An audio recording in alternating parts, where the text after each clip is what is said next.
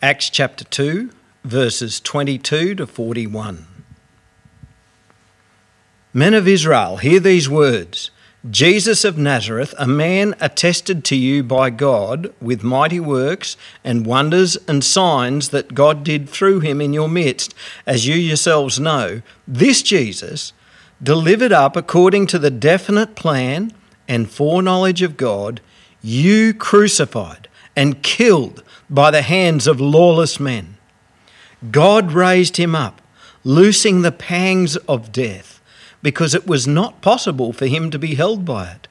For David says concerning him, I saw the Lord always before me, for he is at my right hand that I may not be shaken. Therefore my heart was glad and my tongue rejoiced. My flesh also will dwell in hope, for you will not abandon my soul to Hades, or let your Holy One see corruption.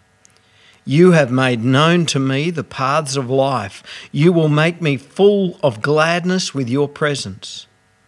Brothers, I may say to you with confidence about the patriarch David, that he both died and was buried, and his tomb is with us to this day.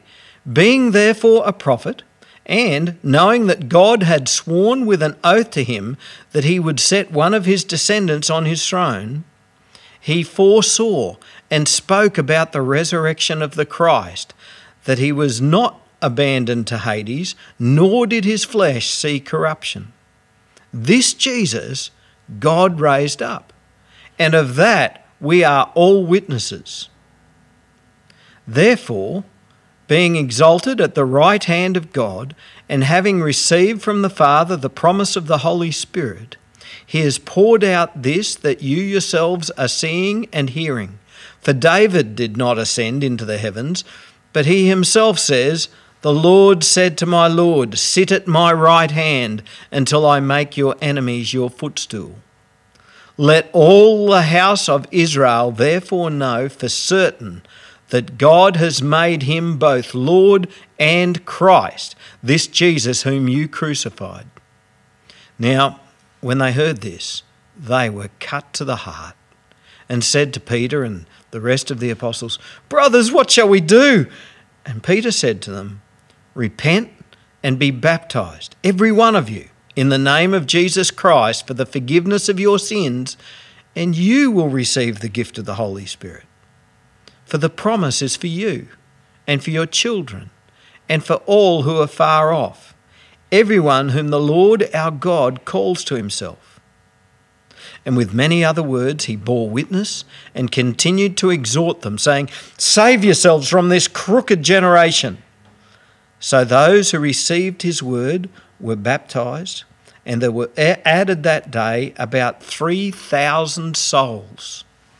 Well, anyone who follows and or understands the seasons of the church are probably very surprised with the Bible reading that I've chosen for today because, well, Acts chapter two, is, it's traditionally a passage that gets read at Pentecost or Whit Sunday, um, which actually occurs fifty days after Easter Sunday. And here we are on Easter Sunday. Pentecost was originally a Jewish harvest festival, but, but it was also the day that the Holy Spirit came upon the church. There were crowds of people there from all over the known world, and they'd all come together to gather in Jerusalem for the harvest festival of Pentecost. And, and that was the day that God chose for the Holy Spirit to come upon the church. But I've chosen today's reading because it records one of the most powerful sermons on the resurrection that's ever been preached. Filled with the Holy Spirit, the Apostle Peter, who's a bloke who, before he was filled with the Spirit, wasn't wasn't very bold. Um, let's face it, he was he was locked behind closed doors, and, and he's the one who cowered um, and denied Jesus three times on the night of his betrayal. But it's this same Peter, filled with the Holy Spirit, stood up before his Jewish compatriots, and he proclaimed the resurrection of Jesus Christ, and he urged them to repent And, and to be baptized. And on that day, three thousand people were added to the church. Now, th- this was a risky thing for Peter to do. He, he was ri- risking a confrontation. Uh, and, and he levels an accusation at them. You lot killed Jesus. Do you have any idea what it is that you've done? The Holy Spirit, who, who you can see now working in us at the moment, he was sent by Jesus because Jesus lives. Righto? So let's follow Peter's message. Firstly, he tells them that they should have known that Jesus of Nazareth was a man of God. Well, how should they have known? Well, God attested to this fact by his mighty works and by the signs and the wonders that Jesus did before their very eyes and in their very presence. But they didn't, they didn't pay any attention to that. Jesus offended them and they killed him. But the second thing that Peter reveals is that the betrayal of Jesus and the arrest of Jesus and the execution of Jesus was according to God's definite plan and foreknowledge, right? It wasn't some kind of horrendous act where God goes, oh, no, I'd better try and come up with a with a second best scenario. I wasn't expecting that to happen. That wasn't that at all. And it wasn't that, that those Jews were any worse than anybody else that, that Jesus was crucified. This was all part of God's definite plan and his foreknowledge. Thirdly, another part of God's plan was that God raised Jesus up from the dead. And I love the phrase here in, in verse twenty-four. It says, God raised him up, loosing the pangs of death, because it was not possible for him to be held by it. Now, the Greek word that gets used there for, for pangs, odinos, um, it's for pangs of death. When that word usually gets used in the Bible, it's usually to do with birth pains. And isn't that a great description for what death was for Christ? And isn't it a wonderful description for what death is for us? We go through the pain of death. But for those who are in Christ and for Jesus himself, it was like birth pains, being born to eternal life. And Peter's giving us an image that the pangs of death were like bonds, right? Death was like a bond trying to hold Jesus, but it was not possible for those bonds of death to hold Jesus. Now, obviously, during the week, I've um, I've read this passage numerous times. And every single time that I've read it and read those words that it was not possible for him to be held by death, my mind went straight to a, a song that I really enjoy by Jeff Bullock. It's an older one now, um, where he goes, death could not hold him down, for he is risen. That's just where my mind went every time I read that. But why? Why was it impossible for death to hold Jesus down? Well, it was impossible because God had spoken through the prophets already, and God had decreed that Jesus would be raised from the dead. Peter took the crowd to Psalm sixteen to explain this. Psalm sixteen had been written by David, but as you read it, it becomes quite obvious that it's not about David. And Peter makes the case that, that in this psalm, David was prophesying. When David wrote that psalm, he was actually writing about Jesus. Right? So David had written, for you will not abandon my soul to Hades, or let your Holy One see corruption. But Peter makes the case here, well, well this David bloke, we know that he's long dead. We even know where his tomb is. I mean, David can't be saying this about himself. What, what's happening is David is prophesying. He's talking about somebody else, and who's he talking about? Jesus. Verse thirty-one, he says, he foresaw and spoke about the resurrection of the Christ, that he was not abandoned to Hades, nor did his flesh see corruption. right? So it was foretold. Uh, it was God's decree that Jesus would be raised. Fourthly, Jesus is exalted at the right hand of God. Humanity tried their best to crush him and, and to end his life completely. But the end result was Jesus is exalted. He's beside, he's at the right hand of God. Fifthly, Jesus sends his Holy Spirit so that he can be with us today. That uh, that, that was what was capturing everybody's attention there in, in Acts chapter two at, at the Harvest Festival. Right? He, the coming of the Holy Spirit and the signs that accompanied the coming of the Holy Spirit um, was evidence that Jesus had been raised from the dead as well. And, and this all comes now to the pinnacle of Peter's message. Verse thirty-six, let all the house of Israel therefore know for certain that God has made him both Lord and Christ, this Jesus whom you crucified. Now, I wonder, how do you reckon that you would feel if you were in their shoes at that point? Can you imagine this? Uh, oh no, what have we done? Imagine, imagine the repu- retribution that they would be in store for. Uh, you know what we've just done? We've just crucified the Son of God. Oops, my bad. I mean, when it comes to rulers, it's pretty important, don't you think, that that um, when you pick a side, that you pick a winner, right? Even even in the in the government of our country today, when somebody challenges for the top job of Prime Minister, which seems to be happening a lot more regular than what we think it should be happening. Um, I think we've had about six Prime Ministers in the last eleven years. Um, but when somebody makes a challenge, if you're a part of the party room, then it's pretty important that you cast your vote on the winning side. Because if you don't, and the person that you're supporting loses, you know what happens. E- even good ministers, people who have served their nation well, if they don't choose the winning contender, their spot in cabinet is gone. Uh, the winning prime minister, they only want to have their local supporters, sorry, their loyal supporters on board, and and so anybody who doesn't support him, they get demoted. And of course, it was far more brutal in Jesus' day.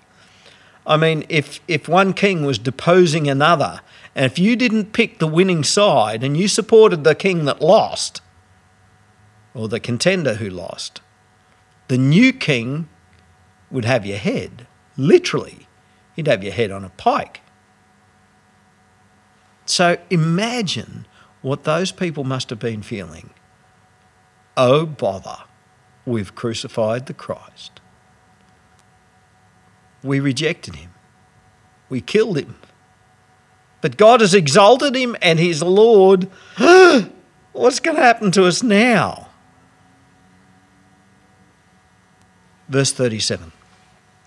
Now when they heard this, they were cut to the heart and said to Peter and to the rest of the apostles, brothers, what shall we do?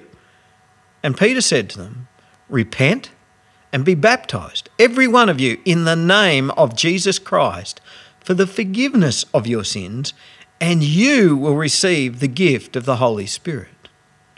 All right, so for these people, all hope was not lost.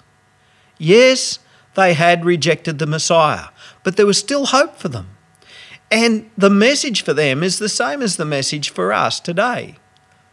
Peter said in verse thirty-nine, for the promise is for you, and for your children, and for all who are far off, everyone whom the Lord our God calls to himself.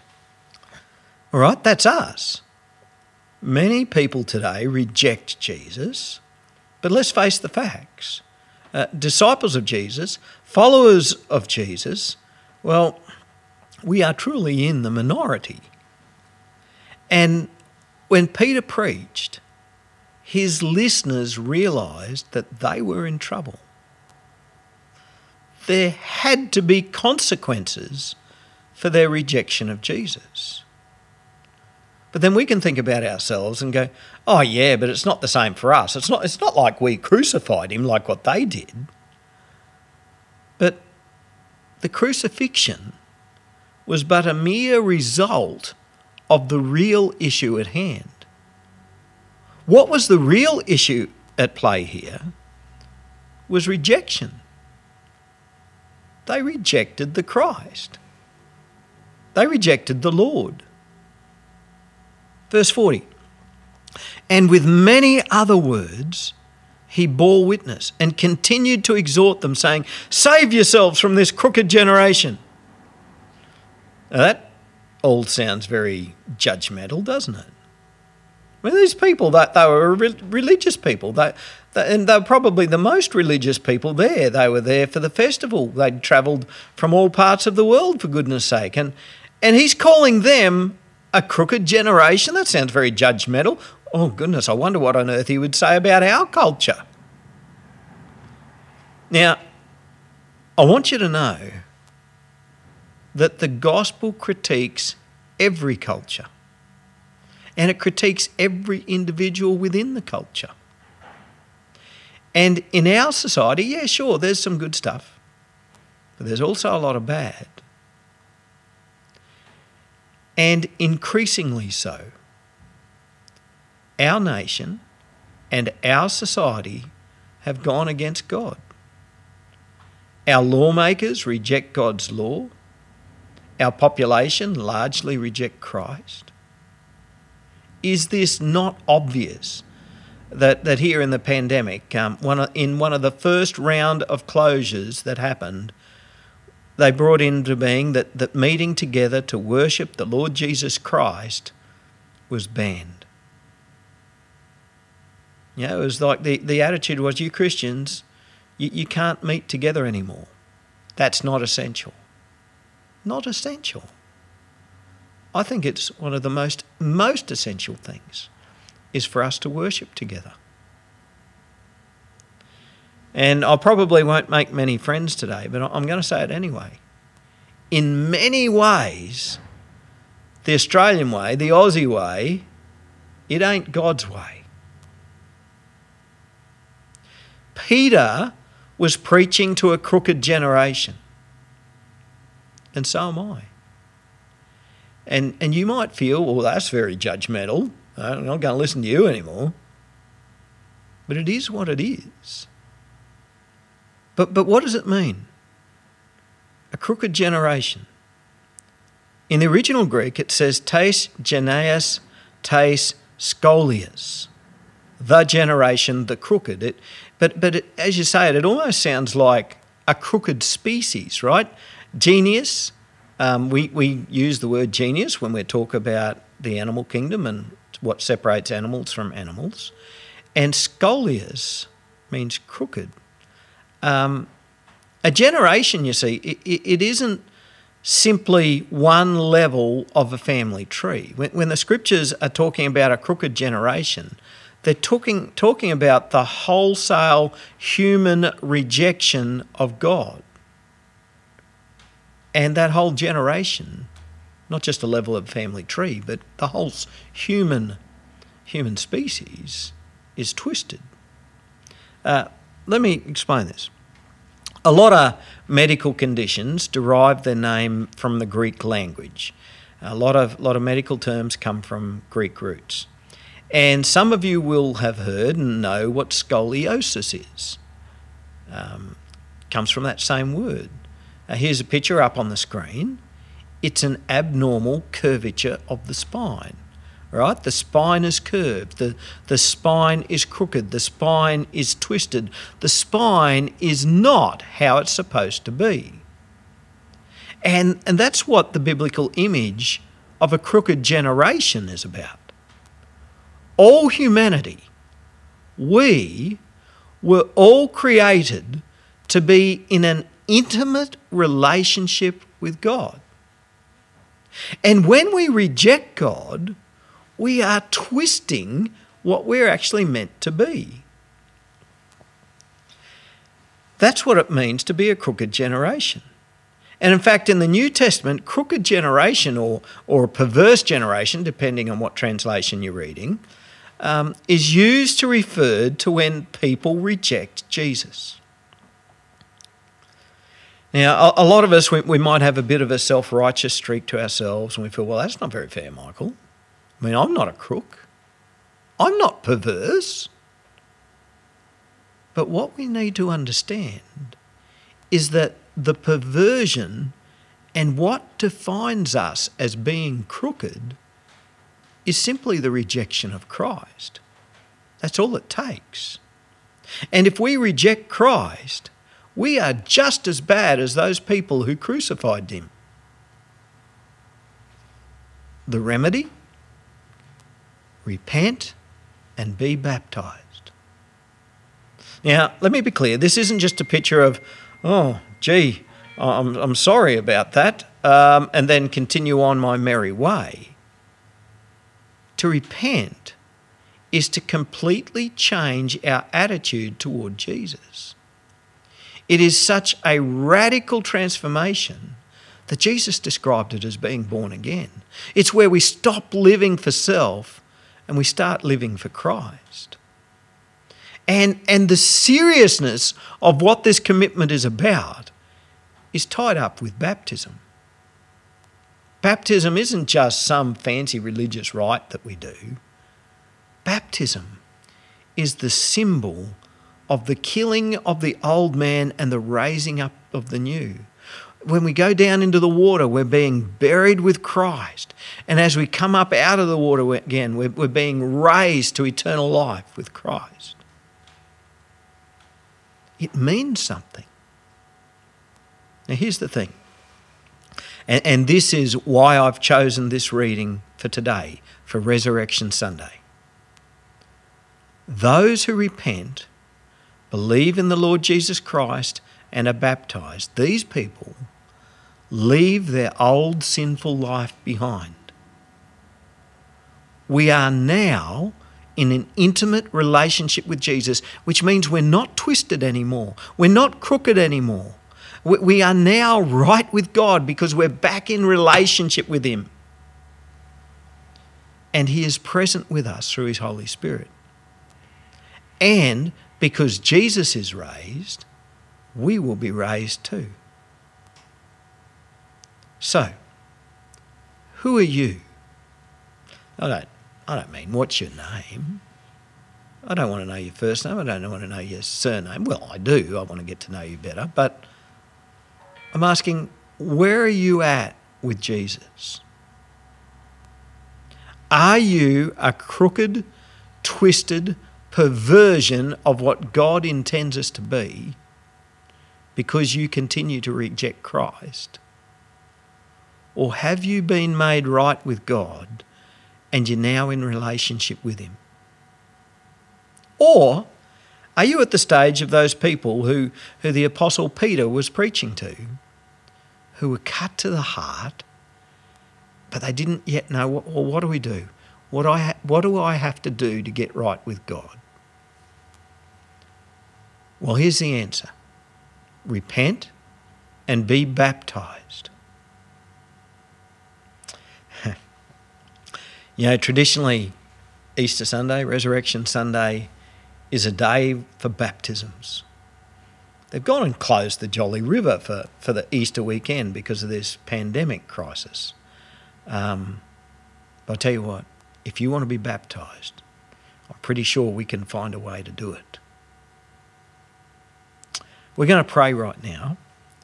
And if for you, you're praying this prayer and you mean it, but you haven't yet been baptised, I urge you to contact me, or, or if you're not from our church, contact some elders or, or the pastor from your own church to discuss with them about how you can be baptised. Uh, if you want to get in contact with me, it's easy. Just go to w w w dot bush disciples dot church and you'll find our contact details there. And we can talk about baptism. Let's pray.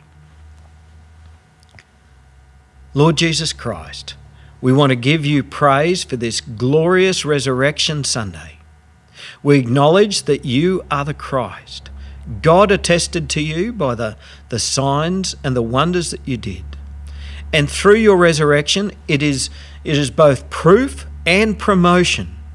You are now exalted to Lord. Lord Jesus Christ, we are sorry for our rejection of you. And Lord, we repent of this. We repent of all that is perverse and twisted. And we no longer reject you. We embrace you as our Lord. Holy Spirit, be with us, be near us, be in us. And Heavenly Father, we praise you, not just as the Lord, but as our Lord, as my Lord. In the true sense of the word, we yield ourselves totally to you. We thank you for your mercy. We thank you for your forgiveness that you give us, which we did not deserve. And we thank you that you don't give us the judgment that we do deserve, but the precious salvation that we could never earn through the blood of Jesus.